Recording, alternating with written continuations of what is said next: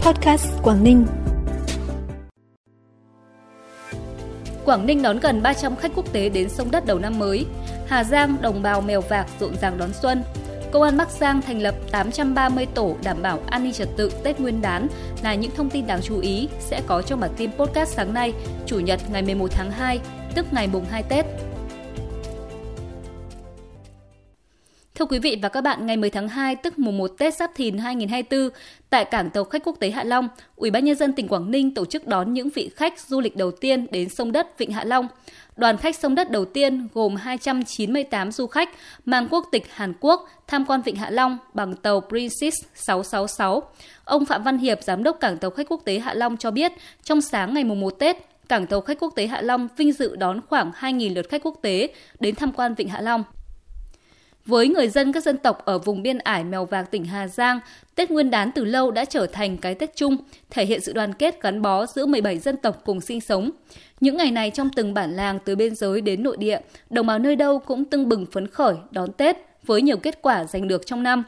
Cuộc sống mới với nhiều đổi thay trên những bản làng đã mang lại nhiều niềm vui cho đồng bào các dân tộc trong dịp Tết đến xuân về. Ông Nguyễn Huy Sắc, Chủ tịch Ủy ban nhân dân huyện Mèo Vạc cho biết, Cùng với công tác chăm lo Tết cho đồng bào dân tộc thiểu số như hỗ trợ, thăm hỏi, tặng quà, huyện Mèo Vạc năm nay cũng tổ chức nhiều chương trình văn hóa văn nghệ, trò chơi đậm đà bản sắc dân tộc để bà con tham gia vui xuân.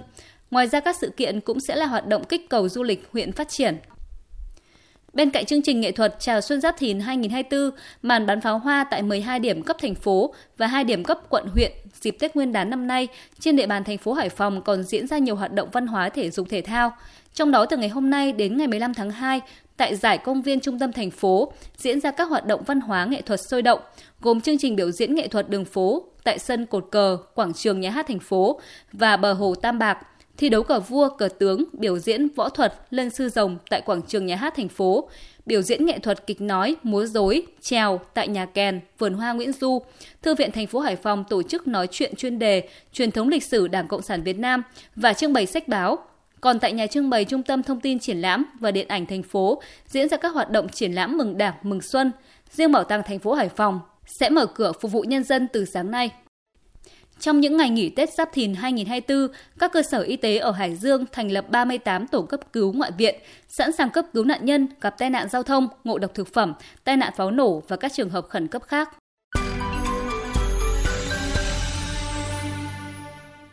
Bản tin tiếp tục với những thông tin đáng chú ý khác.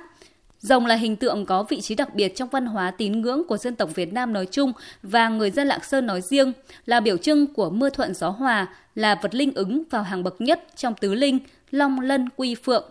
Tại Lạng Sơn, hình tượng rồng xuất hiện phổ biến nhất tại các di tích, cơ sở tâm linh tín ngưỡng như đền, chùa. Bên cạnh đó, vào mỗi dịp năm mới, ở hầu hết các lễ hội, múa rồng cũng được biểu diễn phổ biến với các điệu rồng trầu, rồng lượn, rồng bay, rồng uốn khúc, tạo không khí cho lễ hội truyền thống thêm vui tươi, gửi gắm ước mong cho mùa màng bội thu, mưa thuận gió hòa, nhân khang vật thịnh của cư dân nông nghiệp. Ngoài ra hình tượng rồng còn đi với đời sống văn hóa của nhân dân các dân tộc thiểu số trong tỉnh Lạng Sơn, như rồng xuất hiện trên trang phục của thầy Tào và thầy Then, biểu tượng cho uy quyền và sự thịnh vượng của thầy cúng. Rồng được đồng bào dân tộc Tày coi như một con vật có tính thiêng, được đồng bào tôn thờ. Dịp đầu xuân, tỉnh Thái Nguyên có 133 lễ hội truyền thống. Từ trước Tết cả tháng, nhân dân các địa phương trong tỉnh có lễ hội đã dục dịch chuẩn bị gà lợn, gạo muối và tập lại một số nghi thức hành lễ để sẵn sàng cho lễ hội đến.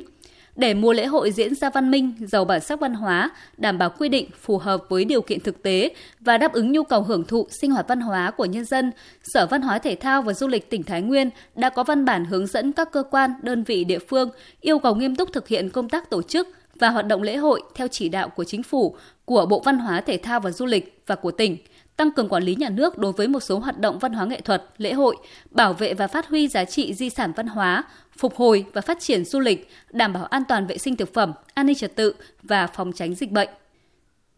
Theo Công an tỉnh Bắc Giang, trong hai ngày nghỉ Tết Nguyên đán vừa qua, tình hình an ninh trật tự trên địa bàn tỉnh ổn định, không xảy ra vụ việc phạm tội về trật tự xã hội và cháy nổ. Công an tỉnh Bắc Giang đã tăng cường cán bộ chiến sĩ hỗ trợ công an thành phố Bắc Giang để đảm bảo an ninh trật tự đêm giao thừa, công an cấp huyện thị xã thành phố trong tỉnh Bắc Giang thành lập 830 tổ và huy động lực lượng công an, quân đội, nhân dân cựu chiến binh tham gia công tác đảm bảo an ninh trật tự đã tổ chức tuần tra khép kín địa bàn. Phần cuối bản tin là thông tin thời tiết. Thưa quý vị và các bạn, trong đêm qua và sáng hôm nay, không khí lạnh vẫn tiếp tục tăng cường thêm xuống nước ta. Hôm nay cả miền Bắc vẫn có được trạng thái tạnh giáo cả ngày, thậm chí đến gần trưa trời còn có nắng nên nền nhiệt độ ban ngày tăng nhanh. Dự báo đến chiều, nhiệt độ ở Bắc Bộ sẽ tăng lên ngưỡng từ 19 đến 21 độ, có nơi cao hơn. Thời tiết có thể nói là khá thuận lợi cho các hoạt động du xuân của người dân các tỉnh miền Bắc.